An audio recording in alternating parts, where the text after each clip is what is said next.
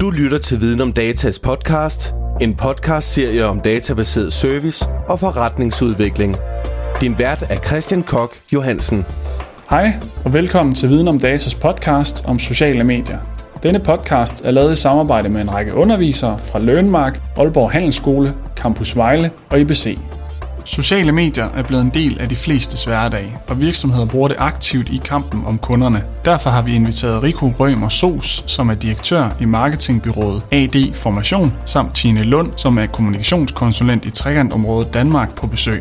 Tine og Riku skal gøre os klogere på de sociale medier og de tendenser, vi ser i fremtiden. Vi starter ud med at høre Rikus bud på, om vi i fremtiden vil se flere nye typer af sociale medier, og hvilke krav vi brugere stiller til de nye sociale medier. Ja, altså jeg tror, vi vil se en, en stadig øh, spredning. Nu har vi jo brugt rigtig meget krudt på Facebook øh, igennem, øh, igennem lang tid, men ser også, at øh, de unge hopper fra, øh, fordi ja, primært deres forældre er der, og det gider de ikke egentlig dele øh, platformen med.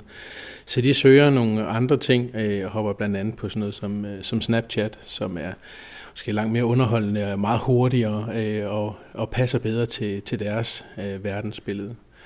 Og ser man lidt længere frem, jamen, øh, når den generation ligesom har etableret sig, øh, jamen, så kommer den næste generation, som har brug for noget andet, øh, og ikke gider være der, hvor deres forældre er. Øh, så jeg tror, de sociale medier selvfølgelig er kommet for at blive. Øh, det er bare et spørgsmål om, øh, hvilke generationer, der finder sig til rette i, øh, i hvilke systemer. Tine? Det er også min erfaring, øh, at de unge er svære at fange på sådan noget som Facebook. Øh, og vi er også meget opmærksomme på, hvem der vi prøver at ramme de, på de forskellige medier. Altså vores øh, LinkedIn er hardcore business. Øh, det er målrettede øh, erhvervsfolk i produktionsvirksomheder, hvor vores Facebook er mere øh, borgerrettet og mere øh, fritid. Og det kan også være de her øh, ledere i produktionsvirksomheder, men så er det som, som fritidsmennesker. Nu har I både nævnt Facebook og LinkedIn. Hvis vi nu kigger på Facebook og LinkedIn, hvad betyder likes så i forhold til, når man skal sådan eksponere et opslag? Vil du starte, Tine, med at komme med? Så øh, kan likes til en side jo være med til at gøre siden mere troværdig. Altså hvis du starter et nyt brand eller et nyt initiativ, som vi gør nogle gange, så er der den overvejelse, om vi skal gøre det fra trekantområdets Facebook, eller om vi skal ud og oprette en ny Facebook-side. Men det kan godt være en kamp at få øh, likes og få de rigtige likes til siden.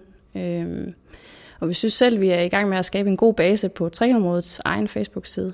Øh, så jeg synes helt klart, det betyder noget. Øh, og i forhold til, at, at der bliver interageret med et opslag, og hvor langt når vi ud og sådan nogle ting, så øh, handler det om at, at lave noget content, der, der er værd at enten at trykke ind på, eller like, eller dele. Det giver i hvert fald noget, noget ekstra til... til rækkevidden. Altså hvis vi nu skal sådan se, hvad er det, der giver den, den, den største eksponering? Er det, er det et like fra en bruger? Er det en, en kommentar? Eller er det en deling? Riku, hvad, hvad er det, man sådan... I virkeligheden, så, så skal du designe din kommunikation efter interaktion.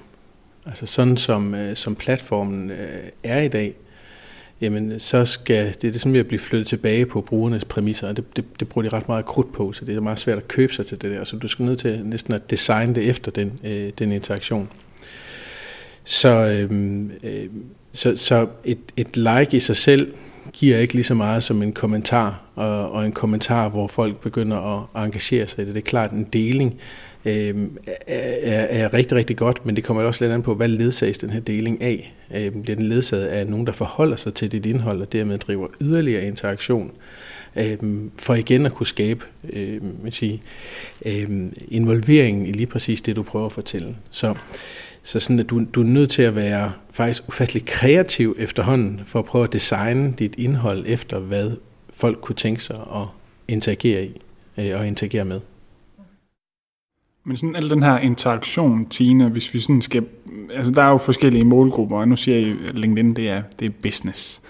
Altså, hvordan, hvordan rammer vi forskellige målgrupper på forskellige medier? Altså, hvordan interagerer man med dem forskelligt, hvis du kan følge... spørgsmål. Altså, hvordan interagerer man med en på Facebook, og hvordan interagerer man med en på, på LinkedIn? Altså, vi har meget lidt interaktion på LinkedIn. Øh, vi bruger det meget til til videndeling og til at fortælle, når der er nogle arrangementer og, øh, og hvad der rører sig inden for de forskellige områder, vi arbejder indenfor. Vi har her for nylig holdt noget cirkulær kommuneuge, øh, og, og det er sjovt at se, hvordan det øh, bidrager til interaktion, fordi det er noget af det der nye, noget first mover, og det er min erfaring med LinkedIn, at det er, det, det er fedt at kunne være first mover på og, og like de rigtige ting. Og det, altså, det er jo ikke en eller anden event, man, man deler videre, øh, men, men det må gerne give noget til ens øh, C V. Øh, hvis man liker noget om cirkulær økonomi, så er man med på, på moden. Øh, og, og hvad, i forhold til Facebook, hvad var det? Altså, hvordan... Altså Jamen, interaktion, det er jo meget det her ud fra målgrupper. Altså, hvad er det, hvad er det vi ser af forskelle? Du har sådan lidt nævnt, hvordan man i hvert fald når ind på LinkedIn, ikke? Men hvordan på Facebook øh, interagerer man med de forskellige? Det er også bare et bredt spørgsmål, egentlig. Øhm, vi kan også bare prøve at hoppe videre til en, der hedder... Lidt... Kan jeg øh, ja. måske lige komme med et, et par kommentarer til det. Øhm, altså, kæmpe forskel øh, på de to ting, og hvordan du øh, har tænkt dig at bruge det. Altså, man kan ikke rigtig komme uden af Facebook, sådan stadigvæk ikke, på trods af alt, hvad der sker. Altså, der er flere milliarder brugere derinde, så, så platformen, platformen kan øh, simpelthen noget. Men jeg synes, når man kigger på, hvad der lige er sket her, så skal man være meget opmærksom på, altså alt skandalen og så videre, at, øh, at alt er til låns på, på platformen. Og Facebook er øh, i min optik rigtig, rigtig god til at øh, lead-generere, til at skabe nogen, vi kan få over i et andet system, at vi måske kan få til at signe op til et nyhedsbrev, en e-mail eller et eller andet, få dem ind på vores hjemmeside, så vi har mulighed for at kommunikere til dem på en, på en anden måde, og hvor vi ejer kontakten. Jeg synes, det er sådan en ret væsentlig pointe. Øh, kigger man på, øh, på Instagram, så er den mega tung at drive. Altså den kræver virkelig, virkelig meget, og sådan som det er i øjeblikket, så kan det næsten, øh, altså hvis man skal derud, så kan det næsten bedre betale sig at koble sig på nogle influenter, øh, på nogle bloggere derude. Fordi det at vedligeholde den selv, hvis du skal ansætte bare en person til det, altså hvis du er der med forretning for øje, og du skal ansætte, lad os sige, en person til fire til fem hundrede tusind om året for at uh, sidde og håndtere det, skal du virkelig lave mange penge for at hive den løn hjem igen. Så, så at den, hele den return on investment, som man tør tale om det derude, så er Instagram øh, hård at drive som en enkelt kanal til, til forretning. Meget, meget tung og ressourcekrævende. Springer man over til LinkedIn, så er der jo to måder at drive LinkedIn på. Det ene er firmasiderne, øh, og så er der de private sider. Og her er der en næsten religionskrig i gang, om man vil, i øjeblikket. Øh, Hele platformen LinkedIn handler om, jeg tror man kan lidt glemme B to B og B to C kommunikation, men taler om, vi leger sådan udtrykket H to H kommunikation, altså human to human, og man vil have mennesker, der kommunikerer med hinanden. I virkeligheden, så er der jo ikke nogen, der signer op til sådan noget som LinkedIn og skriver, når man skriver ind, at jeg vil gerne være her, fordi jeg vil sælges noget. Sådan er der ikke, så det er rigtig, rigtig svært at navigere i kommunikationen. Derfor er det øh, mange, der driver personprofilerne og skaber et personligt brand, øh, og, og bruger det til at kommunikere fra og til at vække tillid ud fra devisen, at hvis først at du synes, at jeg har noget interessant på hjertet, en interessant person, vil du dykke ned i min faglighed. Dykke ned i min faglighed, vil du besøge min øh, LinkedIn-profil, min personlige profil. Giver det mening, og ellers nogle af de kommercielle budskaber, jeg også leverer, jamen så kan vi flytte interaktionen ud på besøg min hjemmeside, og man begynder at have en, en egentlig uh, interaktion uh, offline, som i sidste ende, så er det de fleste produkter, uh, i hvert fald kigger man på en, en B to B-sammenhæng, så kan du ikke bare købe den. Du er nødt til at have et møde, eller en dialog, eller et eller andet, hvor du, hvis det var webshops eller andet, så kunne du så godt købe dem. Så, så det, er en, det er en anden måde at øh, tænke sin information, hvor, hvor mennesker køber af mennesker. Øh, og jeg tror også, når man tænker på virksomhedssider osv., så er man nødt til også at have en, en, en meget, meget interessant profil. Man er nødt til at levere brugbart og relevant indhold, og man er nødt til at gøre det ofte. Man kan ikke dukke op en gang imellem, levere noget sjovt, og hvis man ønsker at have forretning eller øh, interaktion ud af det, så er man nødt til at være øh, meget, meget konsistent over rigtig, rigtig lang tid og levere noget, der er relevant. Så kan det, så kan LinkedIn gøre øh, ufattelig meget. Og der tænker jeg mere på, på Facebook og på, på Instagram som værende nogle øh, gode kanaler til at drive noget trafik ind, så vi kan få en mulighed for at gøre lidt noget andet ved vores kontakt. Så sociale medier, specielt Facebook, der er så mange derude, at øh, det at bruge den til at få leads ind, vi kan øh, øh, ramme med noget remarketing eller retargeting, øh, kært barn, øh, hvor man kan, man kan sætte nogle andre målrettede budskaber ind for dem. Så, så det er så dyrt i dag øh, så, øh, at drive Facebook-siderne, fordi det, de kommercielle tiltag, de har gjort, at, at man skal virkelig, virkelig tænke sig om og begynde at designe øh, kommunikationen øh, efter den her interaktion, så man kan opnå de ting, man gerne vil. Det er lidt pudsigt, du kommer ind med det her med, med tendensen omkring influenter. Fordi altså, det har vi snakket meget omkring, det her med, jamen, hvis, altså, hvordan virker de? Der er jo en eller anden stigende tendens. Jeg ved ikke, om du har arbejdet med influenter, Tine. Men hvis, hvis I skulle komme med jeres bud på, hvordan man egentlig udvælger en influent, altså den rette influent, øh, hvad, vil I så, altså hvad, hvad skal man gøre? Hvordan vælger man den rette influent? Altså vi har kun kørt overvejelsesbasis øh, indtil videre. Øh, vi har i forhold til Instagram øh, gerne vil vise området i billeder, men hvordan gør vi det, hvis vores side ikke har særlig mange følgere, og hvordan når vi ud? Og først og fremmest øh, snakkede vi noget hashtag, og øh, skulle prøve at involvere brugerne til at bruge via Trekantområdet, og kørte noget konkurrence på det. Øh, man kan godt mærke, at det er svært at komme i gang, øh, så vi var ude og, og snakke influenter, og, og kunne det være en øh, takeover fra en privatperson, øh, som vi kunne se måske øh, havde en god følgerskare eller noget, og hvordan kunne vi udvælge dem? Skulle vi lave en konkurrence? Øh, og omvendt kiggede på... Øh, Hvad hedder det, kendte personer øh, i de syv kommuner, kunne vi udvælge nogen, som, som har noget credit bag sig, og, og kunne udnytte lidt deres, øh, deres følgerskare. Øh, så er vi måske ude igen i noget, noget kommercielt, der skulle lægge nogle penge, og, og vi er aldrig kommet længere end til bare at snakke om det, og, og så egentlig researche på, hvad har vi af kendte personer i området. Og, øh, men der er da helt sikkert noget potentiale i at snakke influencers. Fordi, ja, fordi det er sådan lidt interessant, fordi hvordan kan man egentlig skabe et eller andet salg ude i ens konkrete butik eller virksomhed ved hjælp af sådan en influent? Fordi det, det, man læser om alle steder, at det er en, en stor tendens, men hvad er det egentlig konkret? Man, altså, hvordan kan man måle på, om en influent giver en eller anden, giver et salg i sidste ende? Det tænker jeg sådan et rimeligt lige til. Altså, du kan jo følge dit salg, og når du tilsætter en influent, hvad gør det? altså... Øh, Den, den hårdeste del er nok, at for det første at være så knivskarp på dit eget brand, at øh, at forstå dine målgrupper og hvilke influenter de rent faktisk følger. Øh, hele ideen med influenter, det er jo, at det egentlig ikke er følgere hos dem, der er det fans. Og det, det skal man forstå, at der er en kæmpe forskel mellem at følge nogen og være fan af nogen.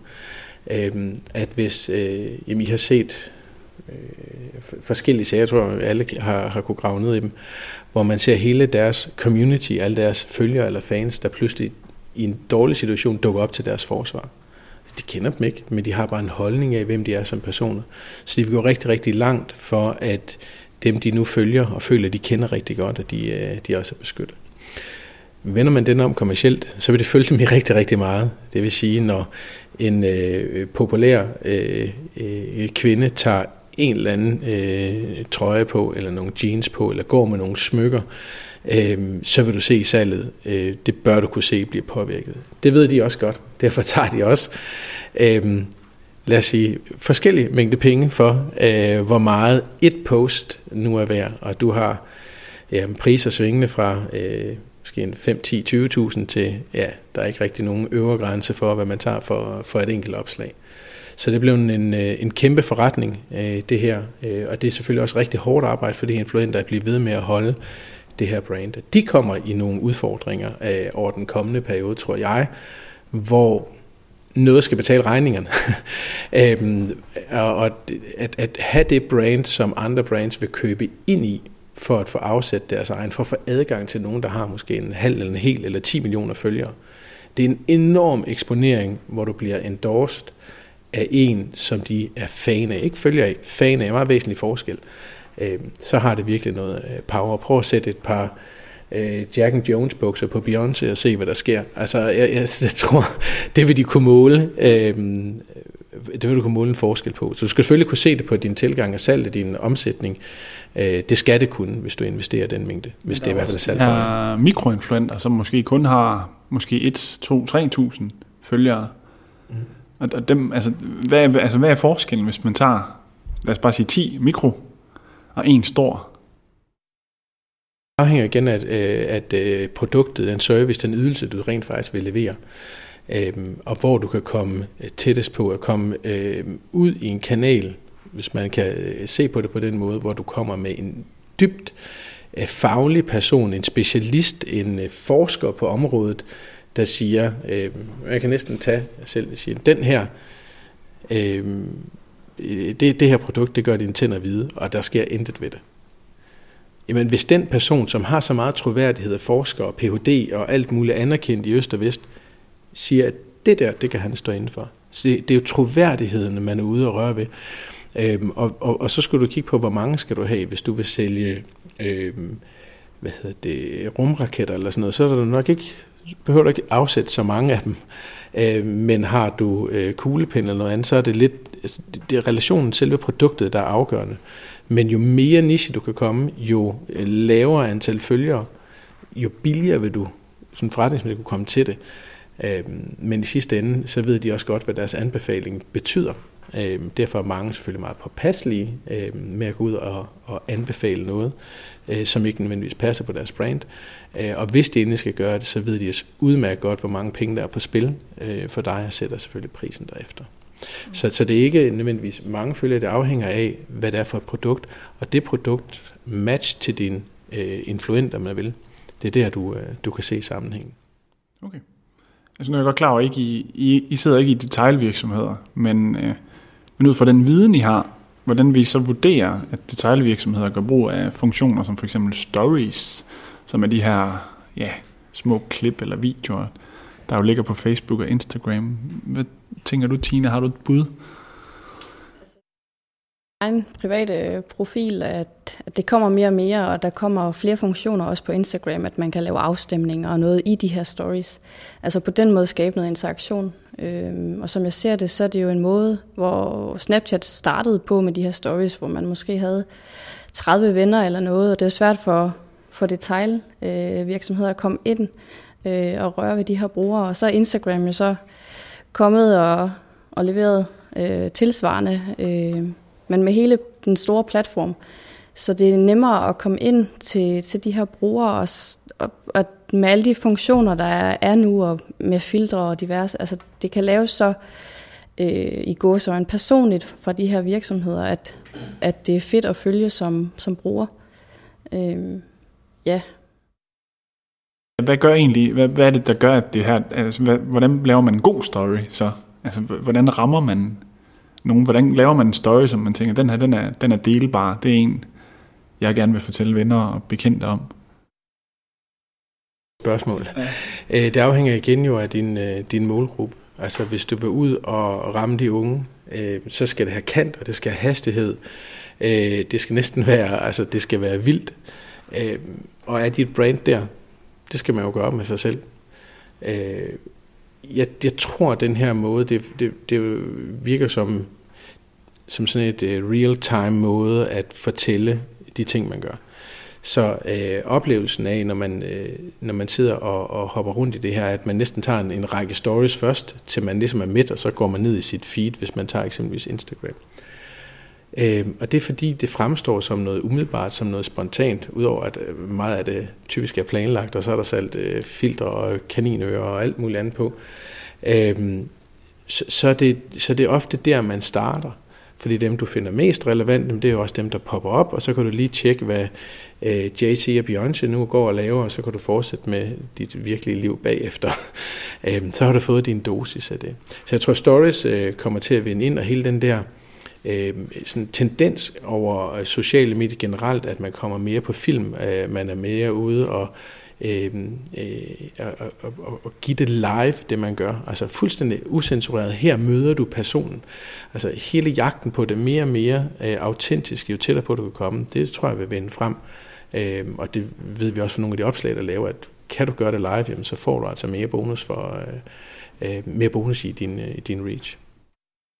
Jeg har egentlig personlig erfaring, hvis jeg skulle lægge noget op på LinkedIn, så hvis jeg lægger det samme op klokken ni om aftenen mm. og ni om morgenen, der, der er det helt tydeligt, at det er ni om aftenen, der er flest, der ser det. LinkedIn i hvert fald. Altså hvordan, hvis man laver sådan et opslag, hvordan sikrer man så, at det bliver spredt ud og bliver, bliver set? Den øh, officielle vej eller øh, hackvejen? Åh, ja, vi kan komme med begge, men... Øh. Altså, øh, hvis man øh, kommer lidt ind øh, i øh, at tale om selve algoritmerne, der driver sådan noget som, øh, som LinkedIn, jamen, øh, så skifter de jo hele tiden øh, det her. Men en af de ting, som er, øh, er væsentlig, er selvfølgelig øh, det tidspunkt, du publicerer det på. Øh, og hvorfor det er vigtigt? Det er vigtigt, fordi de første tres minutter, fra du poster dit opslag, den interaktion, du får der, er afgørende for, hvor langt du når. Øhm, og hvis man sådan øh, bryder det ned, det er i hvert fald sådan, altså når jeg fortæller det her, så det er sådan, det er nu, men de retter på det her hele tiden. Jeg siger, du har tusind følgere på, øh, på LinkedIn eksempelvis, og du gerne vil lave forretning. ti procent af dem er måske i virkeligheden din målgruppe. Så er der halvfems procent, der er studiekammerater og venner og venner og venner og alt muligt andet, der, der ligesom øh, følger dig. Det, der gør, når du laver et opslag på LinkedIn, det er først, så tjekker de det for, at det ikke er spam, altså kvalitetstjek. Når det så er tjekket, så sender de det ud til en lille del af din målgruppe, måske en ti procent af din målgruppe, at dine følgere sender det ud til. Så hvis du lige tager de tusind følgere, der var hundrede relevante, og du rører ud til ti procent, så rammer du ind i, i så rammer du måske ti personer, der egentlig er relevant for dit indhold. Øhm, og det er jo ikke skide godt. I hvert fald udfordrende, når den første time er afgørende. Derfor, tilbage til det med hacket, allierer dig med nogle kolleger, venner, bekendte, som du lige prikker på skuldrene og siger, der kommer altså et opslag lige om lidt, er I ikke søde lige at hjælpe det lidt på vej? Fordi den interaktion, du får de første tres minutter, er det, jeg kan se på tværs af alle de data, vi tester. Den første time er fuldstændig afgørende for, hvor langt du kommer ud. Så hvis du sender det rigtig godt afsted, så tidspunkt ja, men sørg for, øh, sørg for at kunne få noget interaktion, fordi det første time giver dig noget, så derfor, øh, nogle gange kan det være godt om aftenen, øh, nogle gange kan, men typisk vil jeg sige, formiddag, få det ud der, hvor du kan få interaktion på, og ret mange andre kan slutte sig til. Måske lige op til frokost, hvor folk skal ud og lige tjekker deres, øh, deres telefoner. Så, så, så det er lidt omkring øh, algoritmerne, hvor for lidt tid siden, så var det bare rent tekstopslag, der virkede godt. Så var det tekst og billeder, og nu er der noget, der handler, at det ser ud til, at video er det helt store i øjeblikket, og man skal gøre det. Og så kan man så sidde og eksperimentere med, hvor meget tekster så skal ledsage, og hvor lang videoen skal være, og en masse andet. Men den første time, det gør sig sådan set gældende på tværs af platformene. Øh, er det relevant her? Og hvis ikke der er interaktion der, så gider man ikke øh, spamme resten af dit netværk med dårligt indhold. Så det, det er der, det bliver afgjort, øh, i hvert fald lige nu, er min opfattelse af det. Øh, man er også begyndt at se øh, sådan nogle såkaldte takeovers, når vi snakker om influenter, men takeovers, det er sådan lidt mere, at man, man giver andre ret til at bruge ens profil. Øh, man har blandt andet set det på Aarhus Universitet, hvor studerende har haft en hel uge, hvor de har delt en masse om hverdagslivet som studerende. Øh, hvad tænker I om, at hvis man nu for eksempel går ud i en virksomhed og, og lader en elev lave en takeover, hvordan, altså, hvordan får man det til at fungere? Hvad kan det give af værdi for en virksomhed på den måde at lave takeovers? Hvad tænker du, Tine? At de sociale medier handler om at komme tæt på folk og være sociale. Øh, jeg tænker, det kan være rigtig gavnligt at finde en elev, men det kommer an på, hvad du vil ud med. Øh, skal du ud og have nye lærlinge til din din arbejdsplads, så er det en god idé at få eleven til at sige, øh, hvordan det er arbejde her. Øh, men helt sikkert, øh, min erfaring er, at hvis du får de relevante personer til at, at gå ind og sige noget, eller tage over og vise en dagligdag, få lidt behind the scenes fra nogle troværdige personer, øh, om det så er, er kendte eller ansatte, eller, øh, så er det min erfaring, at, at troværdigheden, den giver i sidste ende øh, noget til, til dit reach. Jeg tror, at det er sådan et, et lidt øh, spøjs spørgsmål, øh, fordi i virkeligheden, som, som du siger, så vil vi jo gerne møde virksomheden, og vi vil gerne møde den her øh, medarbejder-takeover, vi vil gerne se, hvordan det i virkeligheden er. Bag dem står kommunikationsafdelingerne og andre, øh, og har et, et stærkt behov for at styre, at det, der kommer ud, ikke er fuldstændig med hovedet under armen. Øh, øh, og sige, det, det er fint, du må godt lave det her indslag, du skal bare, vi skal bare filme dig herfra, så vi ikke ser, eller... Øh, der er sådan et, et, et krydsfelt mellem, at det, vi virkelig gerne vil, vil opleve, det er det fuldstændig rene, autentiske, hvordan er virksomheden.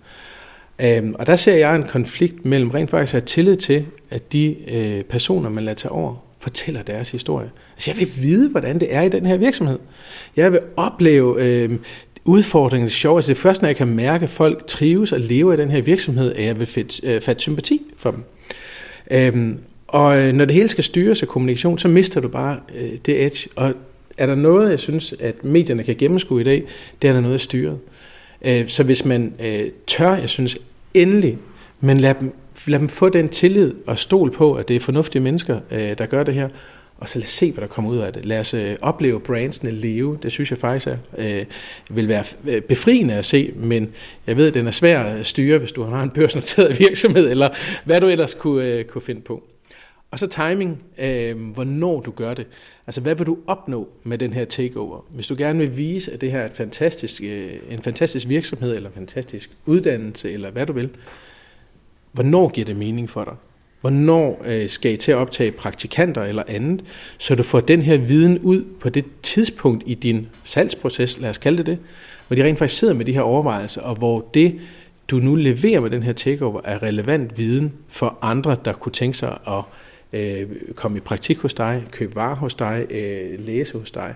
Så vær meget opmærksom på, på, på de forskellige dele, faser i, i, i kundernes processer, hvornår du giver det her væk, og hvad du vil opnå med det.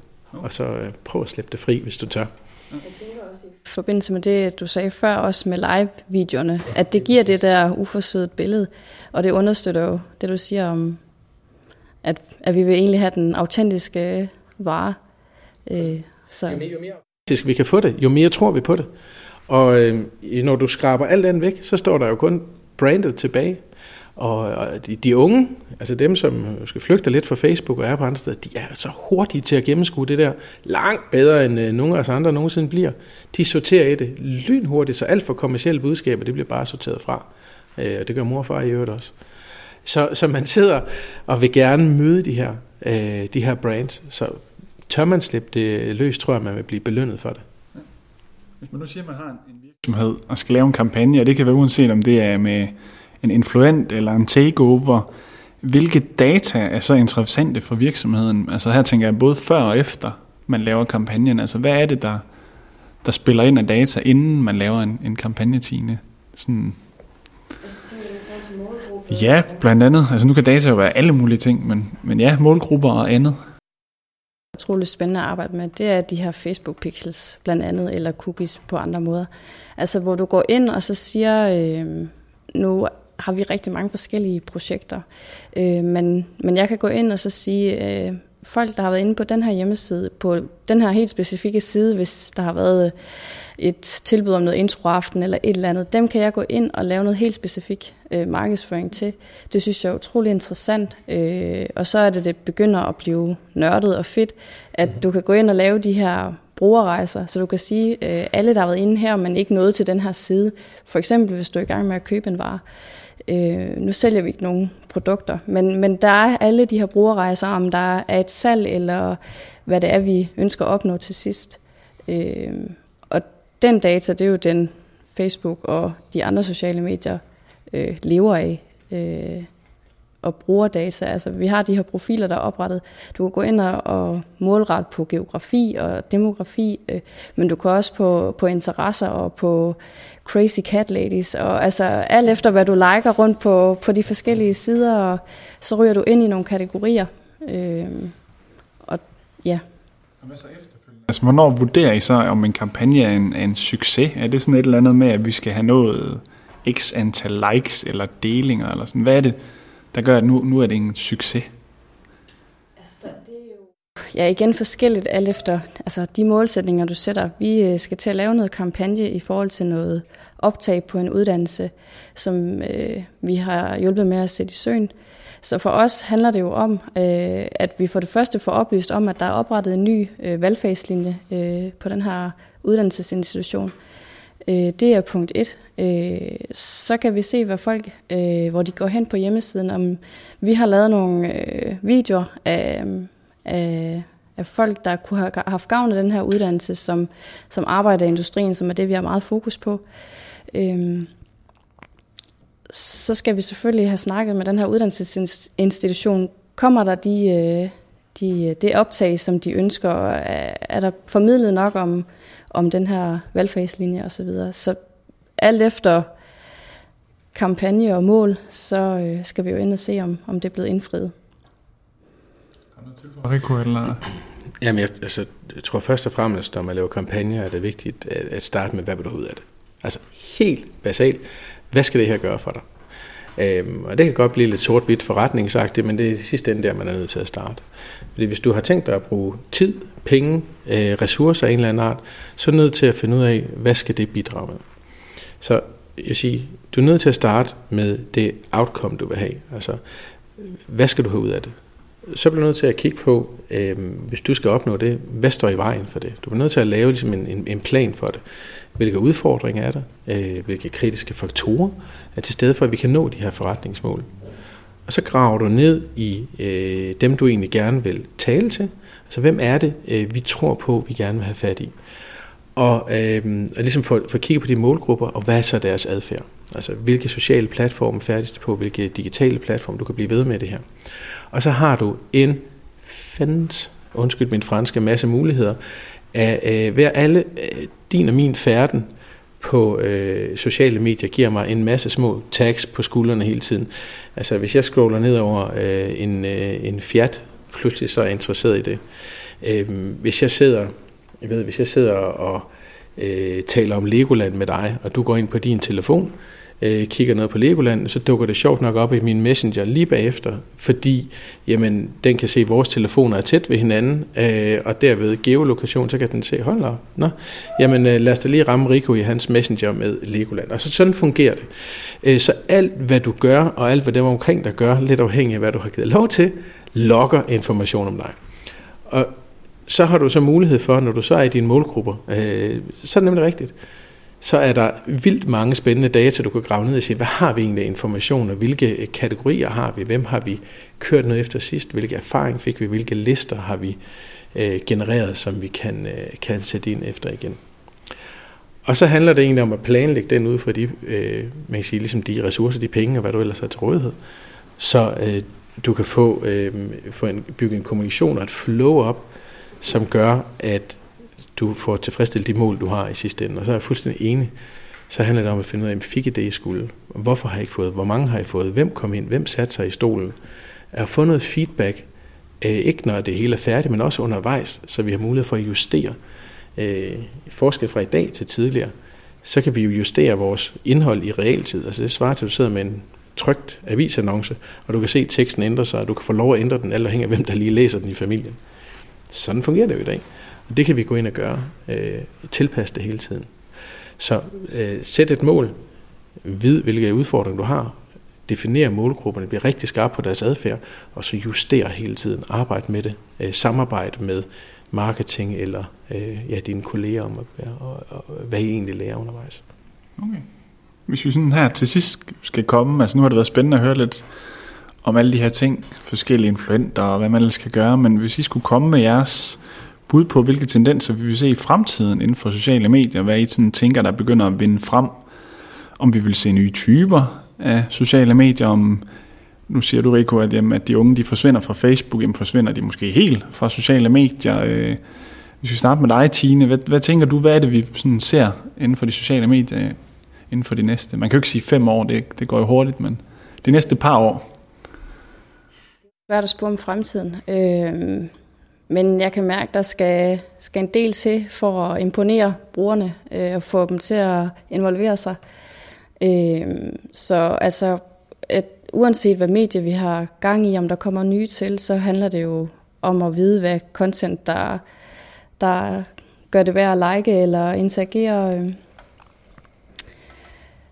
Ja, altså jeg synes, det er utroligt spændende at se, øh, hvordan Snapchat for eksempel er, er kommet ind på markedet, og hvordan Øh, at de her unge brugere især øh, synes, det er virkelig fedt at sidde med, fordi at de har deres lukkede øh, øh, brugerbase her, og indtil for ikke så færdig længe siden var det jo nærmest lukket land for, for det kommercielle, for, for detailvirksomheder, for at komme ind og, og annoncere. Den er muligheder, der jo så åbnet op for, øh, både i forhold til de, hvad skal man kalde dem, er det stories, de... Altså, øh, du kan jo gå ud, ud og udforske, ja, du kan gå ud og udforske forskellige øh, brands, du ikke ellers fulgte.